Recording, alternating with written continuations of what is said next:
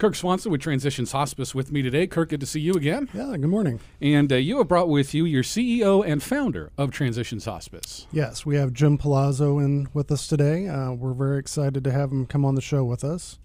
So, Jim, let's talk to you a little bit. Good morning. First, good morning.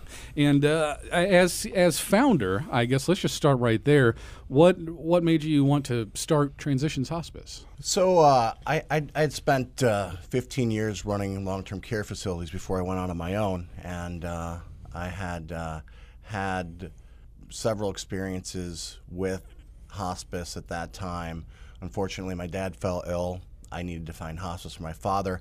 I used the group that I was using in some of my facilities, and it was really challenging because my dad was 61 years old had a pulmonary disease, was trying to get to a lung transplant, wasn't going to make it, and uh, I really felt at that time I needed the support of hospice. Mm-hmm. I'd used hospice in my facilities. Um, I had well, thought I had some good experiences with them, um, but when I called them out, it was really not meeting the needs of what my father needed. Mm-hmm. My all my father needed was to have someone come out with him and have a cup of coffee a couple nights a week, so my mother could get some sleep and uh, he probably would have been a very easy patient for them. Unfortunately, most hospices really staff all their visits Monday through Friday, nine to five. Problem is, life happens. Life happens outside those outside hours. of nine to five. yeah. So, um, uh, fast forwarding a couple years later, I had the opportunity to purchase a small hospice in the Rockford market, and uh, I was really not interested in doing that because I had a horrible uh, taste in my mouth about hospice. But uh, my wife actually convinced me that if uh, if I felt so passionately about how poor hospice was that I should create it myself. Mm. So I did. And so were there, you know, some of your past experiences when you decided you're going to take over this hospice company that you were going to make some changes as far as to what your personal experience was with your dad that, you know, as far as hospice care, it it's beyond just the, the, the medical part of it. It's it's really the whole person. Hospice is really not about dying. Mm-hmm. A real hospice should be about living. How well you can help someone live until they die. I mean, the only difference between the patients that we care for and ourselves is that they may have a better idea of when their their time is coming. So our job is to really go in there and help them live as good as they can live.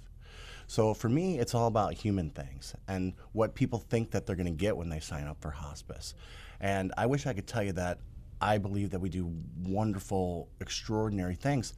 I think that we do human things that other people just simply don't do. I believe that families are looking for immediate help and support as soon as they realize that hospice may be needed.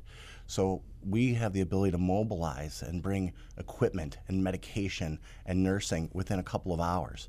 I think that's the kind of of attention that these families need. It should be a partnership with the hospice, not a support service. Mm-hmm. I also believe that families really, really believe that every time that they call you, that you're going to be there for them.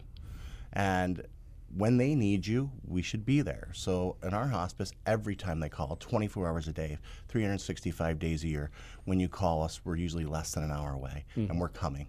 I also believe that families truly think that when they're signing up for hospice, that the hospice is going to be there to help and support them through the death.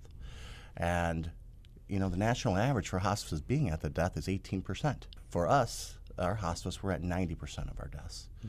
And I think that those are the things that families believe that they're getting when they sign up for a hospice service. Those are the things that we're committed to. Those are the things that I'm passionate about.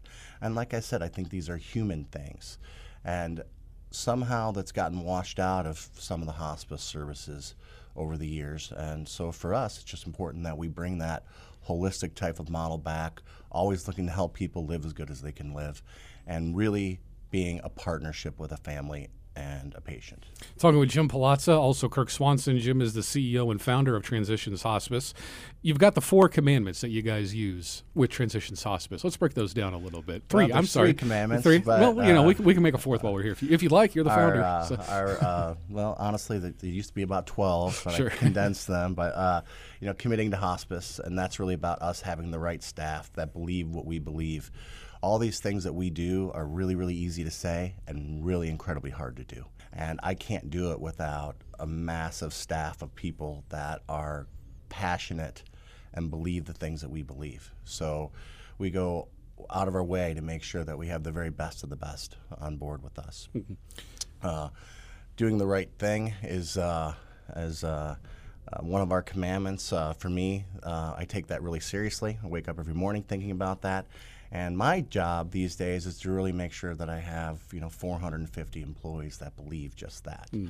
That every day we should be out there trying to do the right thing. And then the last one came really from my father. Everybody is unique, and everybody should be treated as an individual and differently. So for me, if I have a patient that needs to have coffee a couple nights a week, we'll go at 11 p.m. We'll have coffee a couple nights a week. Uh, if I have uh, a patient where the wife would like to go to church on Sunday, well, we can go do the visit at the time that she needs to go to church so she can go to church. And to me, again, that's the partnership that I'm talking about. And those are the values that this company has. You're really just taking that journey with the family, no matter if maybe a month, maybe a couple years you're going to be with that family as I go through this walk because this is not something everybody does, you know, hopefully a lot in their in their lifetime. Well, it's an interesting thing about hospice is that no one ever has context because if you're really unlucky, you may have had to use it more than once. Mm-hmm. But most people never really have had to use the service, so they don't really know what to expect from the service, and so a lot of times the uh, the expectations get watered down really quickly. Um, and so for us, we believe that we want them to understand exactly how much service we provide and exactly how to use us. And don't be afraid to call us because we're ready to go. We're, we're coming. Um, we don't have any on call staff at all. All of our staff are full working staff. We have a full team that works at night, 24 hours a day. So they're not bothering us. Mm-hmm. They know that. So that is the kind of piece that a family needs to have that they know that they've got a partner that's right down the street for them. And that's a really big thing too, knowing somebody is just going to be there no matter what time it is. Something's up, I got to call somebody. I I need a I need a response. I that means the world to these families because mm-hmm. uh, you know our where we're successful is when families get to keep their loved one home. And uh, working in a home setting is really tough and challenging. Uh, but for us, that's our goal. That's our dream. That's what makes us you know, happy about our work is that when we ha- we get a chance to, to do that because everyone would prefer to be at home and uh, so we have a team that's that's capable of doing that. I think that gives the families a real opportunity to enjoy the last days and and take a lot of that pressure and stress off of them. And when they somebody does have to consider hospice care, they give you guys a call. That's something you stress to them. You kind of uh, you know here's what you can expect from us there are choices. Uh, here's what you can expect from us when you give us a call. That just a kind of that rundown when somebody first gives you a call is is, is all those things we've we've talked about. Yeah, I mean, most importantly, uh, when you call us, you're going to get someone answering the phone, and you're not going to get a recording or an answering service, and uh, that person uh, will get right to the team that you need to be speaking with, and you know we're going to mobilize and get out there right away. Kirk, as we're getting towards the holidays, a lot of family coming back into town. Maybe they're seeing their loved ones, mom and dad. They've kind of deteriorated a little bit. Kind of a time you have that conversation around this time of year when, as the holidays approach. Yeah, we do see an increase uh, in questions and just general information seeking from families that uh, you know are starting to see some changes in their loved ones. So we're always happy to talk to them and uh, let them know what their options are and kind of start them on this path to to getting the help they need, whether it's us or other other services. If somebody does need to have this conversation, or it's kind of in the back of their mind that maybe they may need to have this one coming up, uh, how do we get in contact with Transitions Hospice? Right. the The best way would be to start at the website transitionshospice.com. Uh, there's a lot of good information on the website. Uh, all our contact information is there. Um, you know, we're always happy to meet with families and, and meet with them face to face so we can answer all their questions. Kirk Swanson, Jim Palazza with uh, Transitions Hospice. Thanks for coming in, guys. Thank you. Thank you.